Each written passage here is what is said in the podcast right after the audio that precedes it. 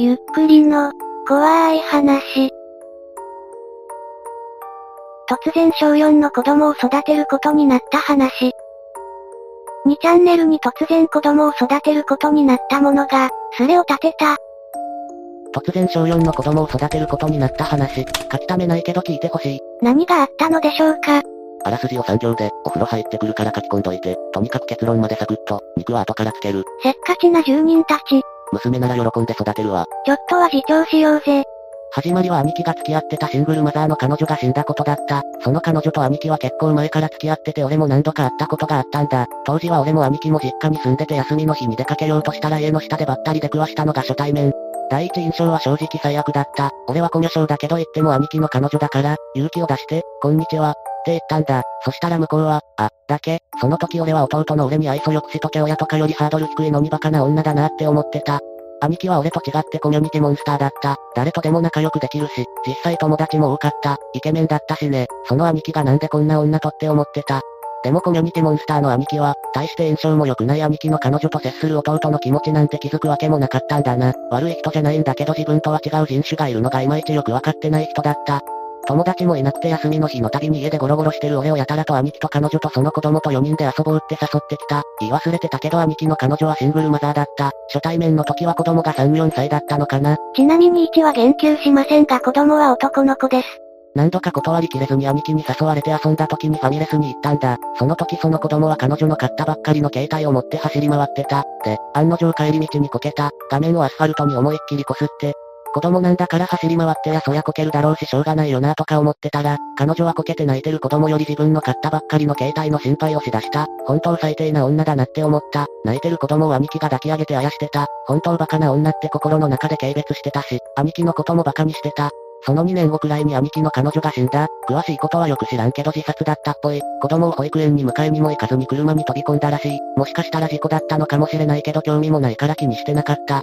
その時は俺も一人暮らししてたし、兄貴も彼女とその子供と暮らしてた。なんでかよく知らんけど兄貴は席を入れてなかった。親が反対してたのかな彼女の方が随分年上だったみたいだし、兄貴は本家の長男だったから、シングルマザーの方が国、県、自治体から色々支援してもらえるんだろ。それ目当てで同棲してても入籍しないとか、偽装離婚とかしてる人も多いらしい。すまない、続けてくれ。そうか、色々考えてたんだな。言われてみれば補助金と兄貴の収入と彼女のパート代くらいあれば結構な収入だろうな。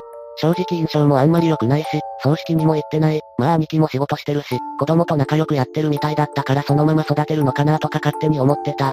そしたら兄貴が狂った。どんどん言動と行動がおかしくなって、職場で規制を発してぶっ倒れたらしい。会社を早退して見舞いに行ったら兄貴は元気そうだった。子供を保育園に迎えに行ってくれって言うから、兄貴に保育園に電話してもらって迎えに行った。彼女のことはあんま好きじゃなかったけど子供に罪はないから兄貴の家に連れて帰って飯食わせたり、寝かしたり、保育園連れてったりを一週間くらい続けた。兄貴は普通に退院して帰ってきたから俺も自分の家に帰った。しばらくは何事も起きない普通の日々が4、5年続いた。兄貴は新しい彼女も作らずに子供を育ててた。でも多分どっか心の根っこは狂ったままだったんだろうな。当時は俺も彼女と同棲しててそろそろ結婚もなんて考えてた時期だった。彼女が子供が好きで兄貴と子供とはたまに遊びに行ってた。ある日兄貴から電話がかかってきた。昨日の夜からくーちゃん、かっこ兄貴、が帰ってこないって子供から電話だった。しかも兄貴の携帯から電話かけてくるってことは携帯を家に置いてってるってことだ。慌てて兄貴の家に行ったら子供が一人で泣いてた。小4で一日親代わりの兄貴がいないだけでこんな泣くかって思ったけど、よく考えたらこいつの母親も実の父親も突然いなくなったんだよな。謹慎だけどここ最近で一番面白いスレ。引き込まれる話ではありますね。警察電話して捜索願い出してとりあえず子供を家に連れて帰った。うちの実家は親父が病気して寝たきりで母親は看病してたから仕方なくうちで預かることにした。ちなみに死んだ兄貴の彼女は親に感動されてて音信不通状態だったっぽい。詳しくはわかんないけど。で、しばらく待ったけど兄貴見つからなかった。その頃の我が家は俺と彼女と子供と3人で住んでるのに3人とも名字がバラバラなカオスな状態だった。2年くらい経った時に病気だった親父が死んだからこれを気に入って彼女と入籍して子供を養子にして母親と4人で住み始めた。養子にするのってすごい大変だと思ってたけど案外簡単なのな。子供もそれなりに自分の意見得たし2年一緒に住んでたからかな。その時子供は小6から中学に上がる直前くらい、中学になるから新規一点名字を自分で選ばせようとしたらうちの子供になるって言ったから養子にした。入籍して養子にした直後くらいに嫁の妊娠が発覚した。その時は子供も嫁にも母親にも懐いてるし、うまく回ってよかったなって思ってた。兄貴のことは気がかりだったけど2年も経ったら気にする日も少なくなってた。その年の冬に俺の子供が生まれた。男の子だった。めちゃくちゃ可愛かった。月並みだけど目に入れても痛くないってこういうことだと思った。嫁も母親もメロメロだった。特に母親。これでうちにも跡取りがやっとできたって養子の前で言ってた。ここで気づいてあげればよかった。養子かわいそうだな。哀れな。養子は死ぬほど荒れた。警察のお世話にも何度もなった。自分の居場所を探してたんだろうなって今なら思えるけど、その時の俺はそんなこと考えられなかった。ぶっちゃけ拾ってやったのに恩をあだで返されたって思ってた。まあ、荒れるわな。何度も何度も警察に行って謝って、その度に養子にを説教して、ある日俺は言ってはいけない言葉を養子にぶつけた。お前なんか拾わなきゃよかった。両親と兄貴に捨てられて天外孤独のお前を拾って世話してやったのは誰だと思ってるんだ。嫁と母親もどれだけお前に迷惑してるか考えてたことあるか？って言い放った。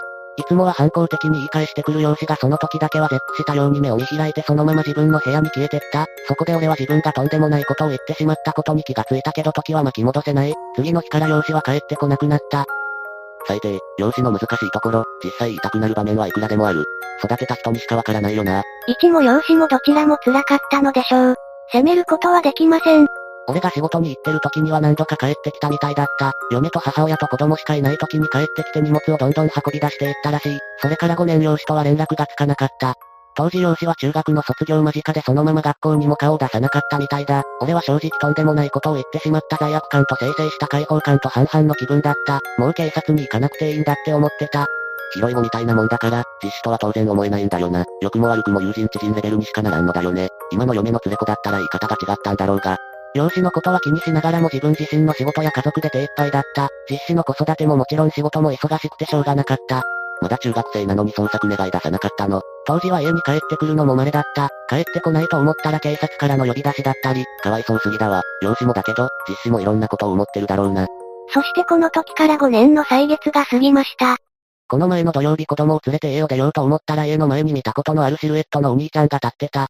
養子だった、女性を連れてた。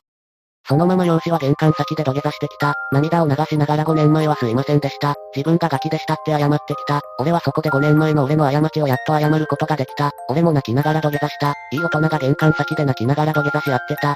養子が連れてきた女性は結婚を考えてる女性だった。自分には親がいないから親代わりの俺に結婚を許してもらいに来たって言ってた。あんな暴言を吐いた俺をまだ親代わりって思ってくれてた。それから養子とたくさん話した。初めて一緒に酒を飲んだ。二人してずっと泣きながら謝ってた。泣きながら酒を飲んで、泣きながらお互いにこの5年間の話をした。実施は養子のこと覚えてないから何が起きてるのか全く理解してなかった。